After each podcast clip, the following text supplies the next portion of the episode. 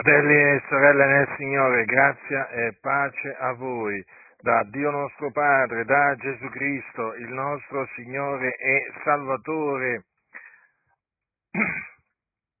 Molti negano la divinità di Gesù Cristo, il Figlio di Dio. E quando dico molti, non mi riferisco solamente a coloro che non si eh, definiscono cristiani, come per esempio i musulmani o gli ebrei e così via. Mi riferisco anche a tanti che si definiscono cristiani Dovete sapere infatti che nell'ambiente protestante, o comunque in linea generale nell'ambiente evangelico, non sono pochi quelli che, pur, pur definendosi cristiani evangelici, negano la divinità di Gesù Cristo. D'altronde dovete considerare questo, che le denominazioni protestanti, ed anche le eh, denominazioni pentecostali sono piene di massoni. Questa è una cosa che dovete sapere perché altrimenti non vi potete, mh, mm, non vi potete orientare nella maniera giusta nei vostri giudizi. Allora dovete sapere questo, che i massoni sono infiltrati, sono degli infiltrati, non sono dei nostri si travestono da cristiani, ma non lo sono. Allora, sono in tutte le denominazioni evangeliche, comprese quelle pentecostali, dappertutto. Considerate che la massoneria moderna ha circa 300, 300 anni. Allora, i massoni, eh, naturalmente nelle denominazioni evangeliche eh, sono travestiti da cristiani, ma si presentano come direttori di scuole bibliche, eh, scrittori, pastori, predicatori, apostoli, insomma, ci sono un po' massoni in ogni ambito nell'ambiente, nell'ambiente evangelico, compreso quello pentecostale. Allora, i massoni negano la divinità di Gesù Cristo. Perché la negano? Perché loro ritengono che Gesù fosse un, un uomo come tanti altri, certamente dotato di eh, diverse virtù, però un uomo come tutti gli altri, comunque sia. Infatti i massoni mettono Gesù allo stesso livello di, eh, diciamo, di Maometto, di Buddha, di Zarathustra, di Platone e così via. Gesù è uno dei tanti maestri, diciamo così, per usare il loro, il loro linguaggio, uno dei tanti maestri di eh, morale o uno dei tanti profeti apparsi, come parlano loro, sulla scena, diciamo, mondiale. Dunque, eh, loro considerano eh, Gesù come uno dei tanti sentieri che conducono a Dio. Non il solo sentiero che mena a Dio, badate bene, ma uno dei tanti sentieri. Vi ricordate infatti che il predicatore massone Billy Graham eh, disse che lui rispettava gli altri sentieri che conducono a Dio, perché per Billy Graham c'erano altri, oltre a Gesù, c'erano altre vie che conducevano, che conducevano a Dio. D'altronde Billy Graham era un massone, un massone di alto grado, del 33 grado, e quindi è normale che lui affermasse queste, queste cose. Allora, tenendo presente che l'ambiente evangelico e pentecostale è pieno di massoni, non ci si deve sorprendere che eh, la divinità di Gesù Cristo, benché sia attaccata, eh, diciamo, nel mondo e anche in ambito evangelico, è del tutto normale che non venga difesa, perché alla fine cosa gli importa ai massoni difendere la divinità di Gesù Cristo se loro stessi non ci credono? Anche perché vogliono stare un po' in pace con tutti, loro dicono noi ci facciamo i fatti nostri, non facciamo polemica e quindi voglio dire chi ce lo fa fare per la serie, chi ce lo fa fare a metterci contro Tizio Caio Sempronio, siamo tutti fratelli. Eh, dobbiamo amarci, loro dicono, siamo tutti figlioli di Dio, ma perché ci dobbiamo fare le guerre di religione? Adesso ci dobbiamo, a, ci dobbiamo mettere a, dire che ehm, questo e quest'altro, no, no, no, eh, ognuno è libero di credere quello che vuole, quindi eh, se ci sono cristiani che vogliono credere che Gesù eh, non è Dio, facciano pure, tanto il Signore non guarda queste cose, eh, la salvezza non dipende dal credere eh, o meno che Gesù fosse Dio. Insomma, i massoni ti fanno sempre questi ragionamenti perché per loro non esiste la verità assoluta, esiste solamente una verità relativa, loro relativizzano tutto.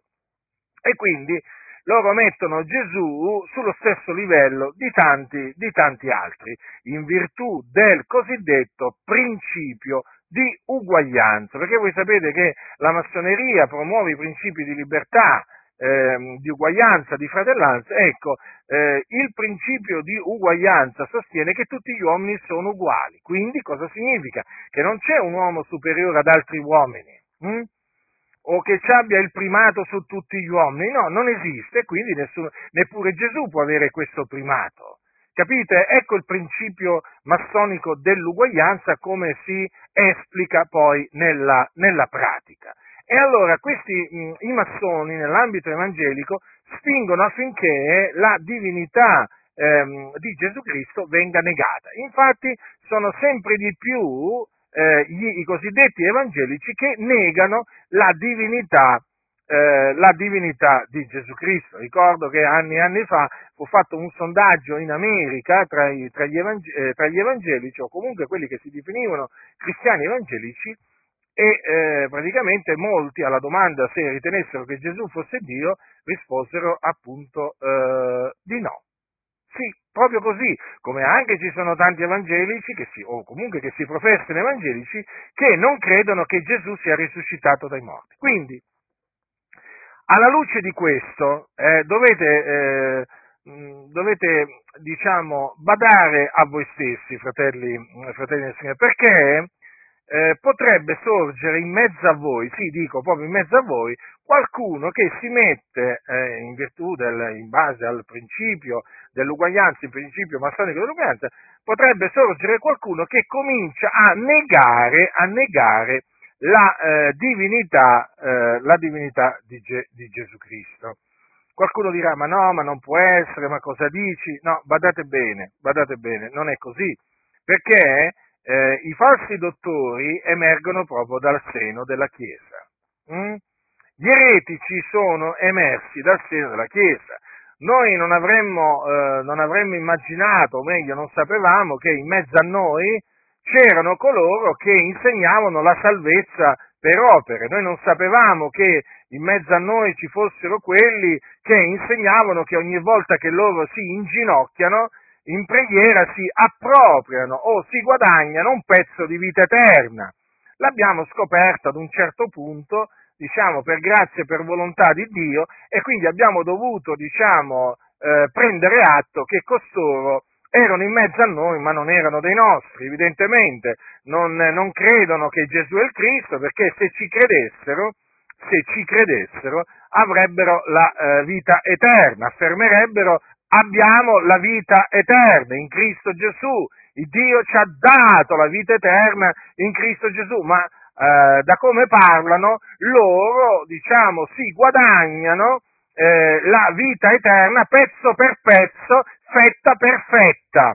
E quindi evidentemente non sono uomini e donne che credono che Gesù di Nazareth è il Cristo. Quindi eh, erano in mezzo a noi ma non erano dei nostri perché, ripeto, chi crede ha vita eterna. Non c'è scritto che chi crede ogni volta che si inginocchia, o ogni volta che digiuna, o ogni volta che fa un'elemosina si appropria di un pezzo di vita eterna. C'è scritto chi crede ha vita eterna.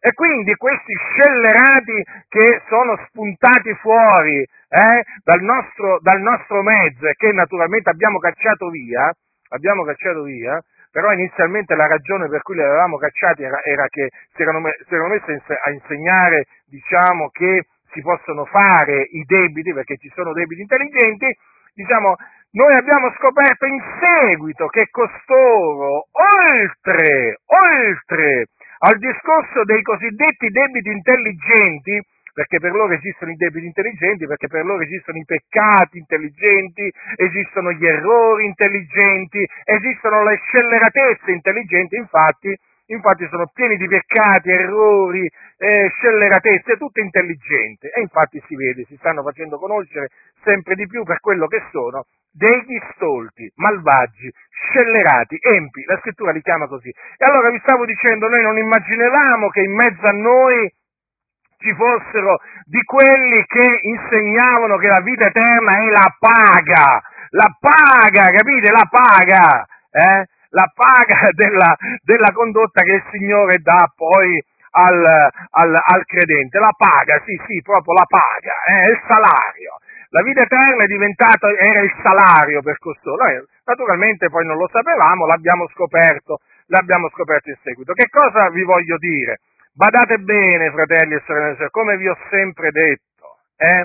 come vi ho sempre detto, eh, bisogna vegliare, bisogna vigilare, perché dal nostro mezzo possono sorgere uh, uomini uh, scellerati diciamo che possono mettersi a insegnare le cose le più assurde, le cose le più diaboliche per menare in perdizione le anime. E quindi è estremamente necessario vigilare e pregare naturalmente. Eh?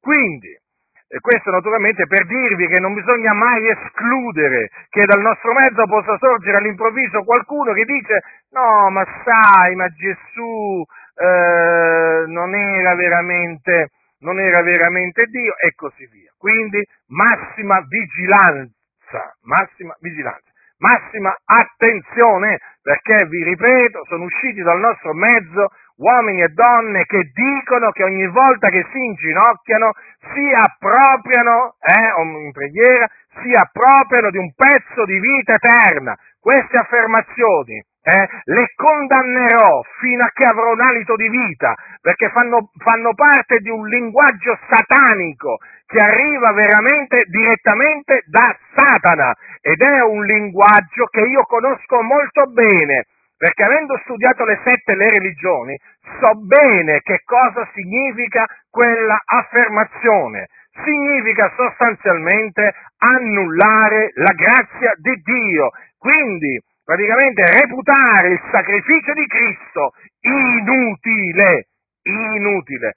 Quindi io vi voglio mettere in guardia per l'ennesima volta, eh? per l'ennesima volta, vigilate perché gli eretici sorgono dal mezzo della Chiesa, i falsi dottori, i falsi dottori appunto sorgono eh, dal, mezzo, dal mezzo della Chiesa. Allora, veniamo alla divinità del nostro Signore Gesù Cristo, che è affermata dalla Sacra Scrittura, ma negata, negata da molti che si dicono cristiani evangelici, quindi è inutile che adesso mi metta a dire i testimoni di Geova lo sappiamo, i testimoni di Geova negano la divinità di Gesù Cristo e, così via, eh, come anche gli ebrei, i musulmani, però io sto parlando di quei che si dicono cristiani evangelici che negano che Gesù Cristo è Dio, ce ne sono tanti.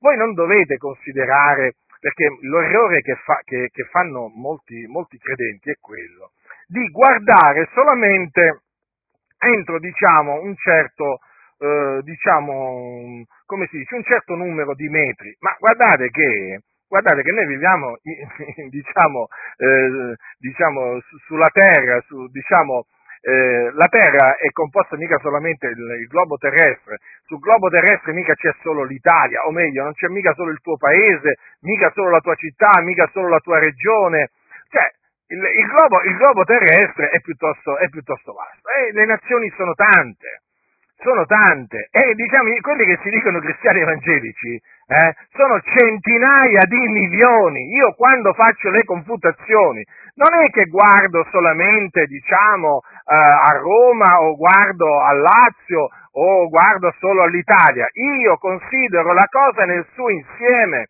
Io mi, mi rivolgo a tutti i credenti che poi possono, essersi, possono ascoltarmi dall'America o dal Sudafrica, io mi rivolgo a tutti i credenti e dico loro di stare in guardia perché so, perché so che ci sono tanti eh, cosiddetti cristiani evangelici che negano sulla faccia della terra che Gesù è Dio. E quindi devo confutare questa eresia, devo confutare questa eresia per amore della verità. Allora la divinità di Gesù Cristo è una delle pietre d'intoppo una delle pietre d'intoppo presenti nella Sacra Scrittura. Come qualcuno dirà? Perché nella Bibbia ci sono pietre d'intoppo? Sì, sono appunto degli inciampi che Dio vi ha posto per farvi cadere, diciamo, tante persone. Infatti, come voi sapete, la Bibbia è letta da tantissimi, eh? ma eh, diciamo che molti, molti, molti di quelli che leggono le scritture inciampano, intoppano eh? Voi per esempio prendete per esempio un ebreo, gli mettete il Nuovo Testamento, eh? gli fate leggere la storia di Gesù di Nazareth. Se lui non è ordinato a vita eterna, rifiuterà di credere in Gesù Cristo. E una delle pietre d'intoppo che lo fa inciampare, qual è? È la divinità di Gesù Cristo. Infatti, come voi sapete bene, quando il figliuolo di Dio era sulla terra, cioè ossia nei giorni della sua carne, il figliuolo di Dio, Gesù Cristo, fu contrastato dagli ebrei proprio per questo, o meglio, fu perseguitato anche per questo, perché chiamava Dio suo padre facendosi uguale a Dio. Vi, ricordi, eh, vi ricordate quello che dice Giovanni? Eh? In un'altra circostanza c'è scritto che i giudei presero di nuovo delle pietre per lapidarlo, per quale ragione? Allora ascoltate. Quando Gesù gli fece la, la, la domanda, molte buone opere vi ho mostrate da parte del Padre mio, per quale di queste opere mi lapidate voi? Allora sapete cosa gli risposero i giudei? In questa maniera. Non ti lapidiamo per un'opera buona, ma per bestemmie, perché tu che sei uomo ti fai Dio. Ora Gesù aveva detto io e il Padre siamo uno. Hm? Quindi in questa maniera si era dichiarato Dio. Allora, i giudei, quando gli sentirono proferire quelle parole, presero delle pietre per lapidarlo, perché i bestemmiatori, secondo la legge di Mosè, andavano lapidati. Quindi gli dissero, no, ma noi ti lapidiamo per bestemmia. Come? Gesù aveva bestemmiato? Per i giudei sì, perché? Perché praticamente con quelle parole lui aveva dichiarato, Gesù aveva dichiarato di essere Dio. Allora, gli ebrei ancora oggi intoppano, gli ebrei naturalmente disubbidienti, intoppano nella divinità di Gesù Cristo, cioè non possono concepire che un uomo come tanti altri sia Dio. Capite? Perché per loro è inconcepibile, è assurdo, secondo loro va contro la Torah, cioè contro la legge e appunto, vedete, la loro rabbia, la loro furia contro Gesù, quando Gesù era sulla terra, nel momento in cui gli sentirono proferire quelle parole. Cioè presero delle pietre per lapidarlo. Un'altra circostanza in cui presero delle pietre per lapidarlo e quindi cerca, cercarono di ucciderlo fu quando Gesù disse, prima che Abramo fosse nato io sono. Eh? Anche in questa circostanza Gesù dichiarò di essere Dio, perché Dio è colui che è allora Gesù praticamente eh, con queste parole affermò di essere Dio. Allora cosa c'è scritto? Allora essi, cioè i giudei, presero delle pietre per tirargliele, ma Gesù si nascose ed uscì dal Tempio.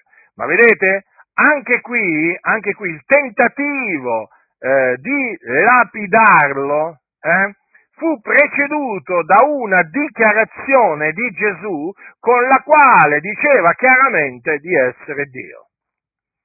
Quindi la divinità di Gesù Cristo ancora oggi fa intoppare, fa intoppare eh, gli increduli fa intoppare gli increduli. E tra gli increduli non è che esistono solo appunto i eh, musulmani, e i giudei e così via, esistono anche tanti che si definiscono cristiani evangelici ma non sono dei nostri, però si trovano in mezzo alle denominazioni evangeliche, eh? no, i quali non sopportano che si, sen- che si parli di Gesù eh, appunto proclamandolo eh, Dio. Perché? Perché, diciamo, in ambito evangelico, ribadisco sempre, io faccio un discorso, diciamo, che comprende tutta la Chiesa universale, eh, ricordatevelo, in ambito evangelico, eh, non pochi scrittori, anche pastori evangelici, sostengono che intanto Gesù non, si, non ha mai dichiarato di essere Dio, a parte questo, ma dicono che sono stati poi i suoi discepoli che l'hanno fatto diventare eh, Dio, nel senso che eh, gli hanno costruito una struttura teologica eh, tale da permettere di affermare che eh, Gesù, il loro maestro, era Dio. Quindi la divinità di Gesù, secondo questi scellerati, eh, non è qualcosa che, a, che veniva affermata da Gesù stesso, no, è stata affermata in seguito dai suoi discepoli per fare grande il loro maestro. Avete capito allora? Sì, sì, sì.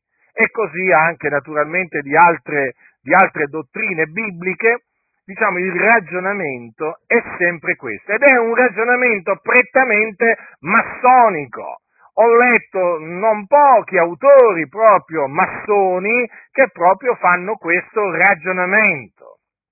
Quindi, quindi bisogna stare molto attenti. Allora costoro intoppano, è, è proprio lì, nella divinità di Gesù Cristo.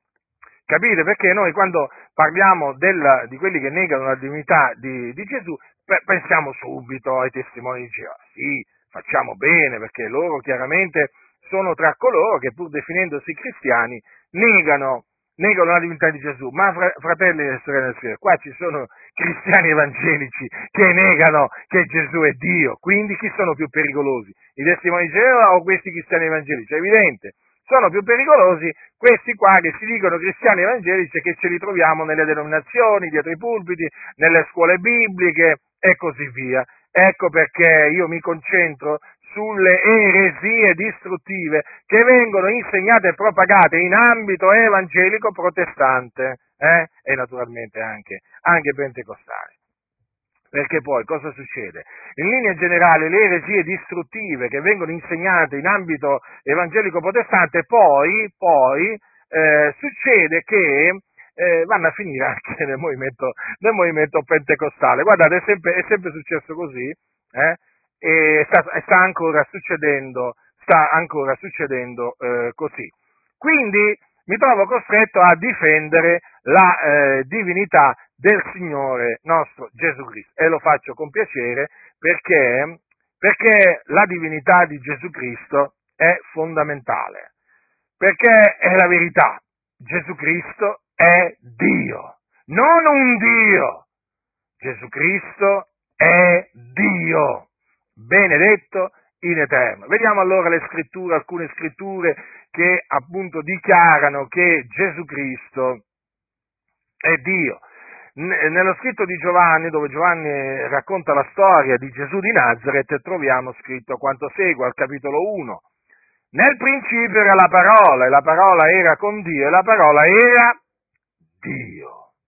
Essa era nel principio con Dio, ogni cosa è stata fatta per mezzo di lei e senza di lei neppure una delle cose fatte è stata fatta. Dunque, notate che la parola era con Dio e la parola era Dio. Qualcuno dirà, ma com'è possibile che la parola fosse con Dio e nello stesso tempo fosse Dio? Allora, perché quando qua dice la parola era con Dio, intende dire era con Dio Padre. Mm? Non intende dire che la parola era Dio Padre, no, la parola era con Dio Padre. Eh? E la parola, era, la, la parola era Dio, chiaramente fa capire che eh, eh, la, parola, la parola era, intanto era una persona, hm? era una persona, ed era naturalmente Dio come il Padre era Dio. Quindi bisogna fare una distinzione tra due persone, il Padre e il figliuolo. Allora, il Padre è Dio e anche Gesù Cristo, il figliuolo di Dio, è Dio. Sono due persone formanti un unico Dio. Infatti Gesù cosa disse? Io e il Padre siamo uno. Quindi Gesù no, si distingueva dal Padre, però nello stesso tempo disse io e il Padre siamo uno. Quindi il, figlio, il figliolo e il Padre sono un, eh, un solo Dio. Mm? Sono Dio. Ma tenete presente anche che poi c'è anche lo Spirito Santo, perché noi crediamo nel principio della Trinità o anche nella dottrina della Trinità, si può dire. Allora la parola Trinità, lo ribadisco, non è nella Bibbia, ma nella Bibbia c'è il principio della, il concetto della Trinità, cioè il concetto che eh, di, la divinità è composta da eh, il Padre, il figliuolo e lo Spirito Santo. Il Padre è Dio, Gesù Cristo, il figliuolo è Dio e lo Spirito Santo è Dio. Lo Spirito Santo non è un'energia, eh? Ricordatevelo, lo Spirito Santo è una persona ed è Dio. Mm? Allora veniamo a Gesù, a Gesù Cristo, alla sua divinità. Allora qui viene detto che la parola era Dio. Poi cosa viene detto più in là? E la parola è stata fatta carne ed ha abitato per un tempo fra noi piena di grazia e di verità. E noi abbiamo contemplata la sua gloria, gloria come quella dell'unigenito venuto da presso al Padre. Allora, notate come qui Giovanni dica che la parola è stata fatta carne ed ha abitato per un tempo fra noi. Ora, se la parola era Dio, è evidente che anche dopo che eh, fu fatta carne è rimasta Dio.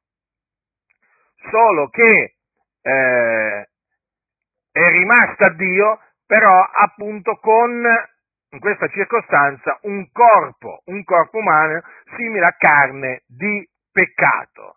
Allora, che cosa vuol dire questo? Che in Gesù Cristo abitò, abitò eh, tutta la pienezza della deità. Per, infatti è scritto, e lo dice Paolo ai Colossesi, in lui si compiacque il Padre di far abitare tutta la pienezza, tutta la pienezza, badate bene. E sempre ai Colossesi dice, in lui abita corporalmente tutta la pienezza della deità. Quindi, il figliuolo di Dio nei giorni della sua carne era Dio. Perché? Perché in lui abitava tutta la pienezza della deità. Questo è fondamentale, fratelli nel Signore. Eh? Infatti, eh, questa è la ragione per cui Gesù eh, diceva io e il Padre siamo uno. Questa è la ragione per cui Gesù disse prima che Abramo fosse nato io sono. È questa la ragione, perché lui sapeva di essere Dio.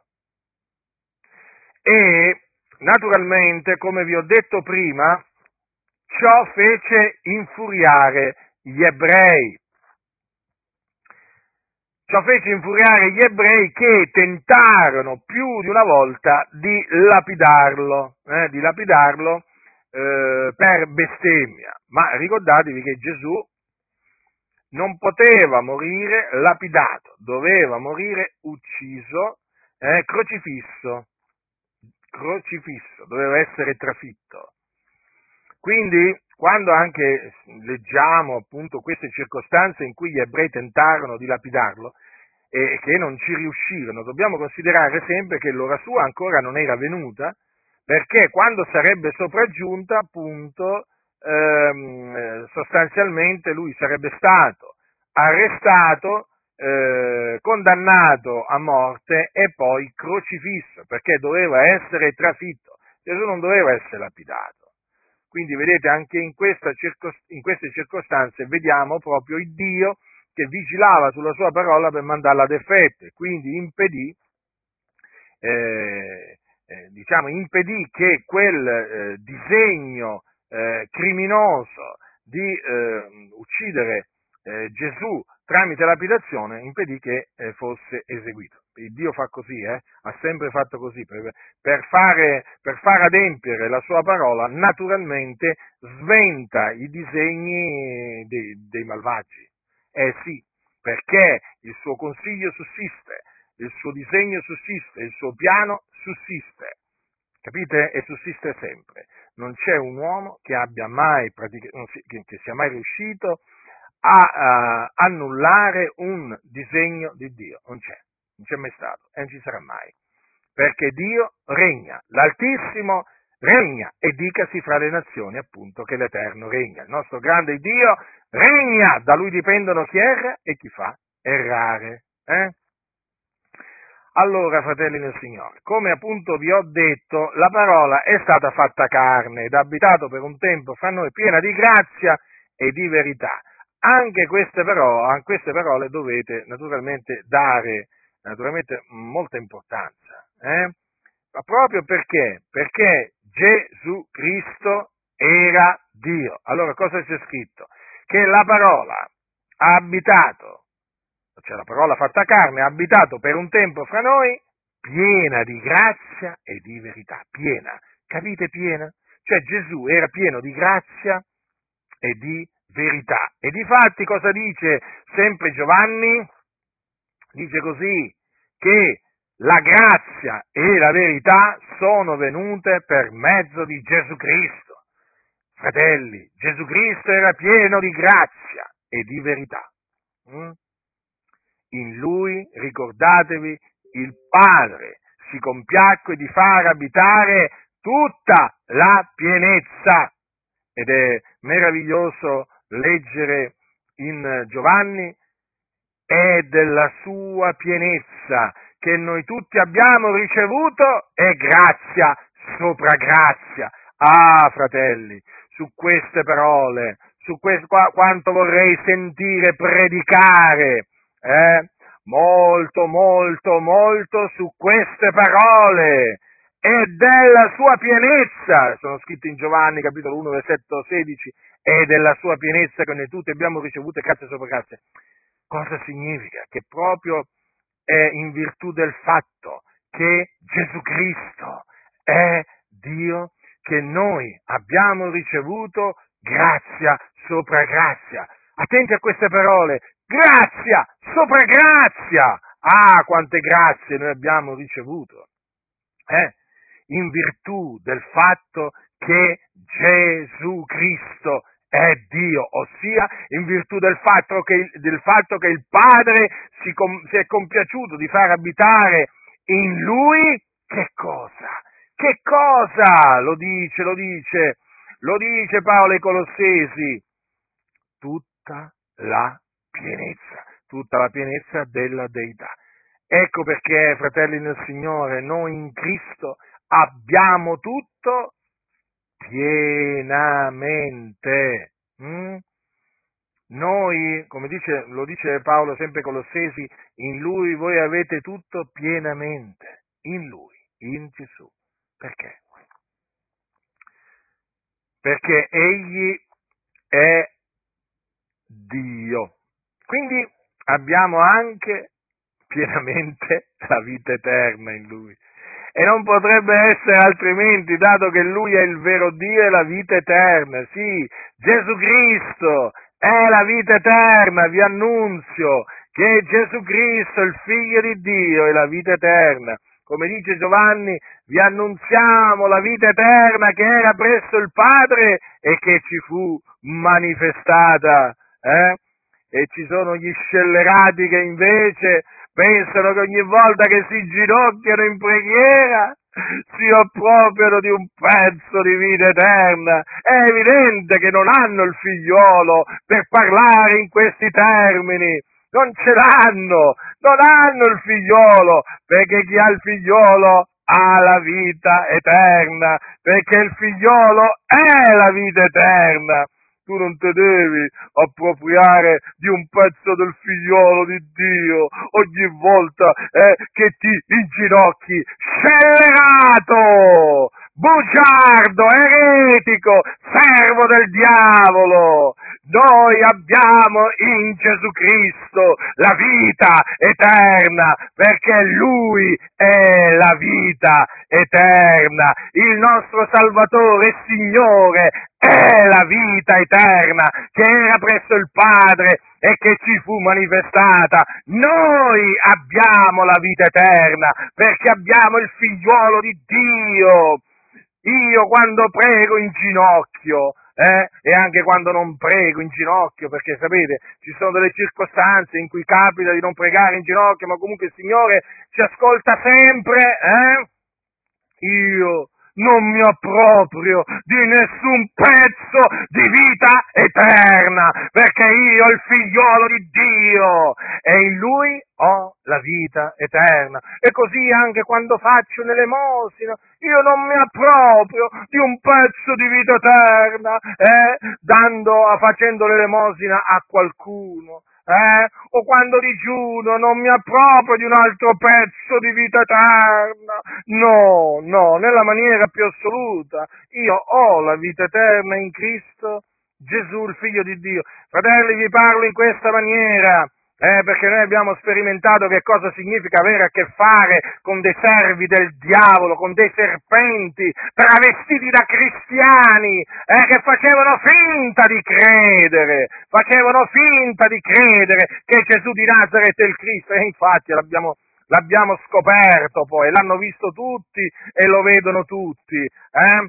E quindi io ci tengo sempre a ribadire che Gesù Cristo è la vita eterna e che chi ha il figliolo ha la vita, ma altresì anche che chi, chi, chi, non ha il figliolo non ha la vita. Si sta lì a, guadagn- a cercare di guadagnarsela. Con le preghiere, con le elemosine, con i digiuni, eh, sapete, è una fatica, una fatica enorme quella che compiono costoro, ammesso che la facciano sta fatica, perché loro parlano, poi vai a sapere quello che fanno, quello che non fanno, ma ammettiamo anche, ammettiamo anche eh, che praticamente loro appunto pregano, fanno le mosine, digiunano, a voi a pregare, digiunare, eh?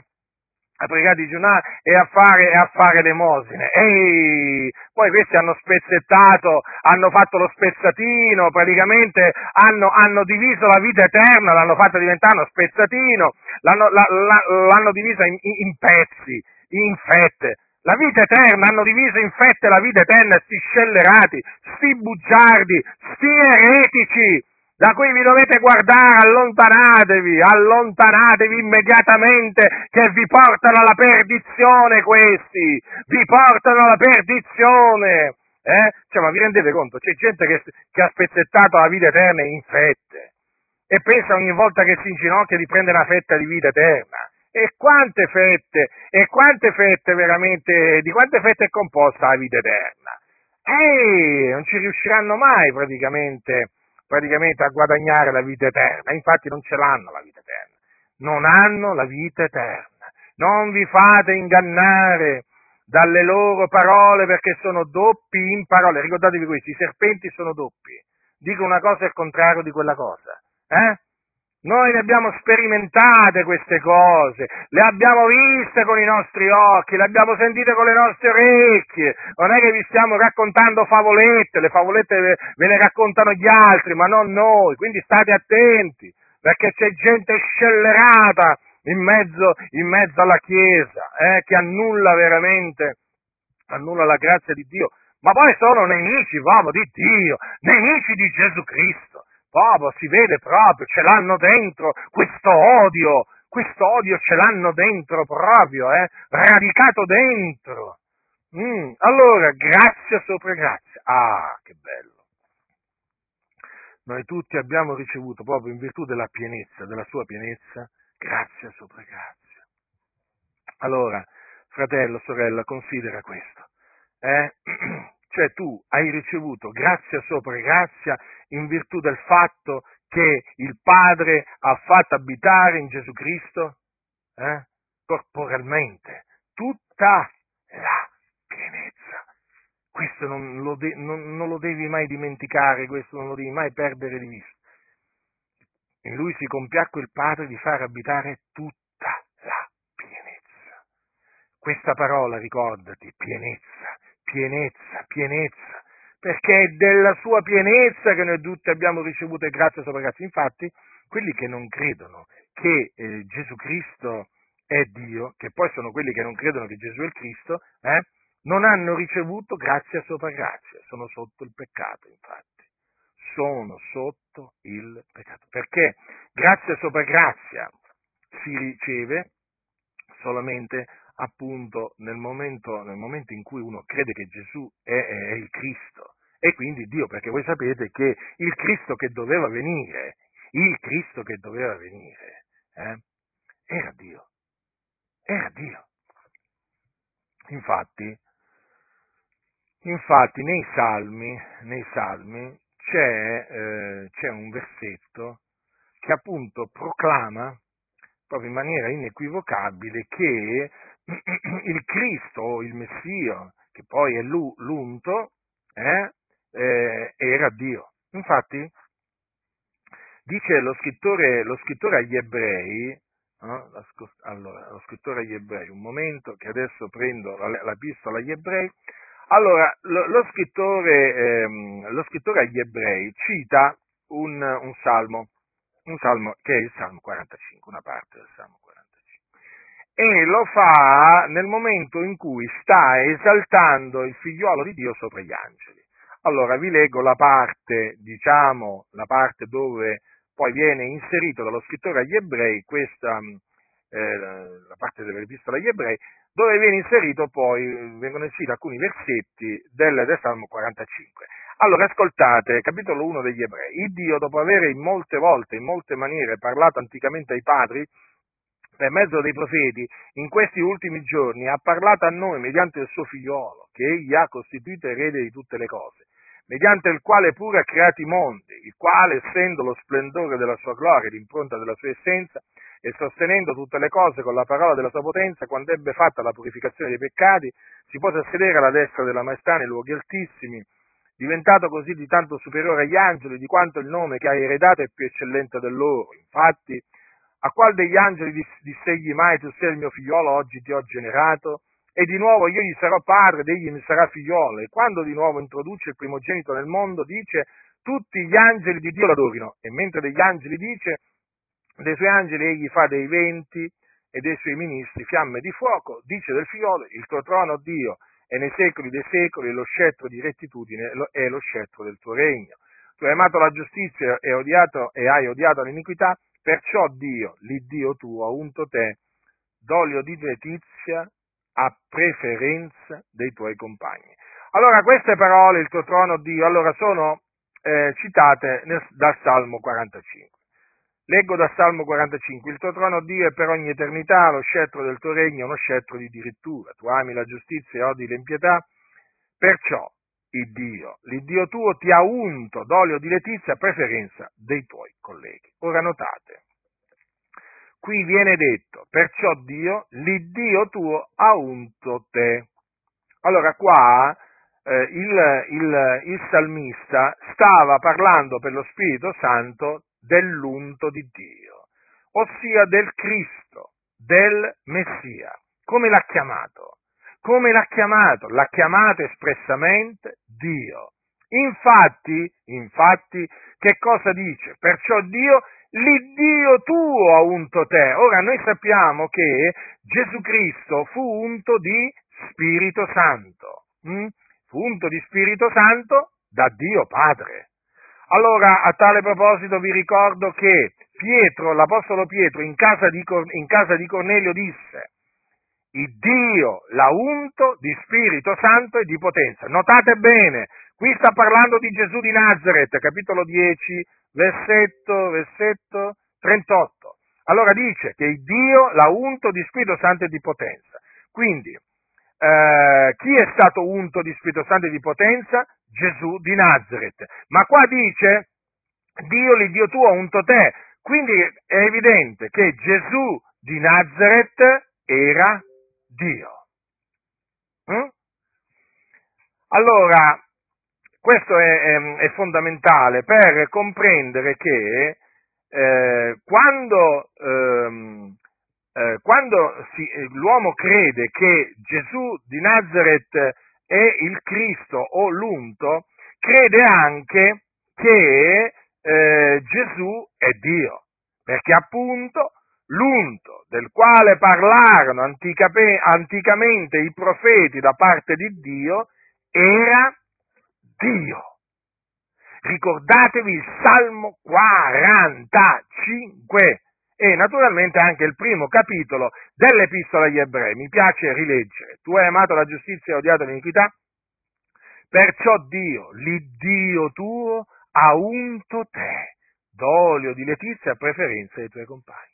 Qui è espressa in maniera mirabile la divinità dell'unto di Dio.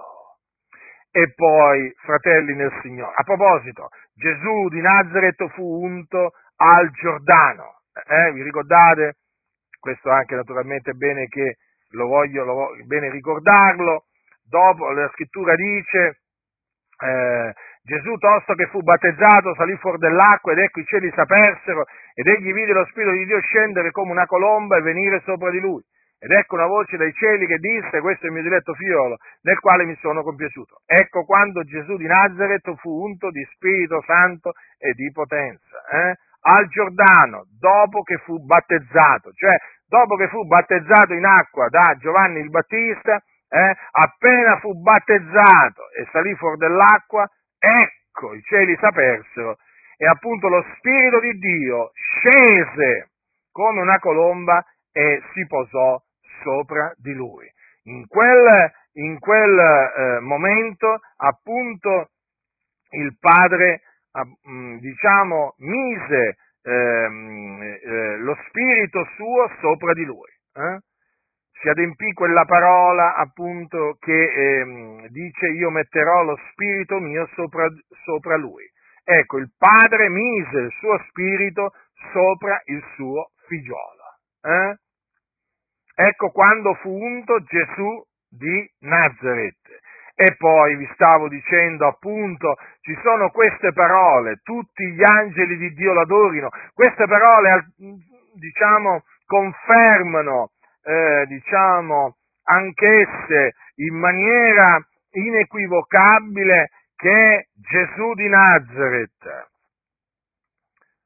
era Dio, perché Adora il Signore Dio tuo, la scrittura dice, non dice fosse così?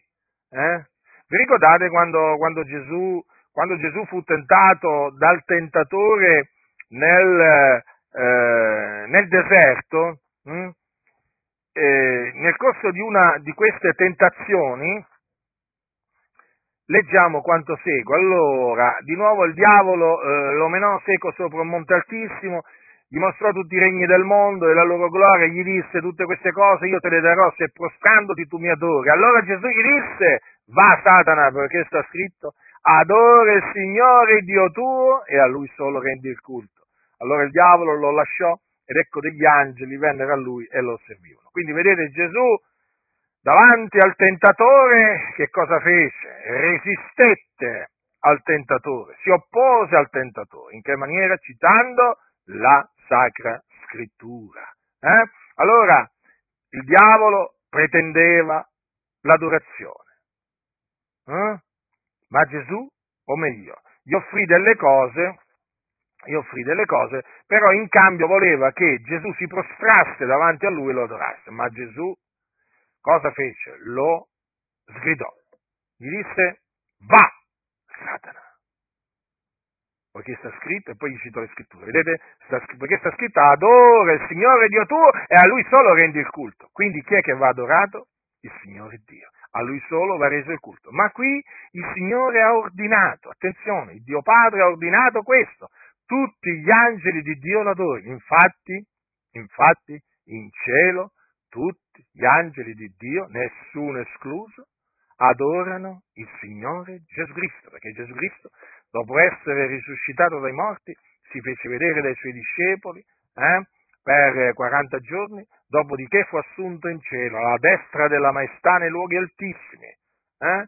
dove angeli, principati e potenze gli sono e dove tutti gli angeli di Dio l'adorano. Ma sapete, gli angeli di Dio sono miriadi di miriadi, eh? Cioè, voglio dire, eh, sono, non è che sono 4, 5, 6, 10, 20. Mm? No, no, ma sono tantissimi gli angeli di Dio, eppure tutti l'adorano a Gesù. Quanto è grande Gesù! Quanto è grande Gesù! Bisogna esaltare Gesù! Bisogna lodare Gesù! Bisogna celebrare Gesù, perché Egli è Dio. E quindi quando vi trovate davanti a qualcuno che eh, nega la, la divinità di Gesù,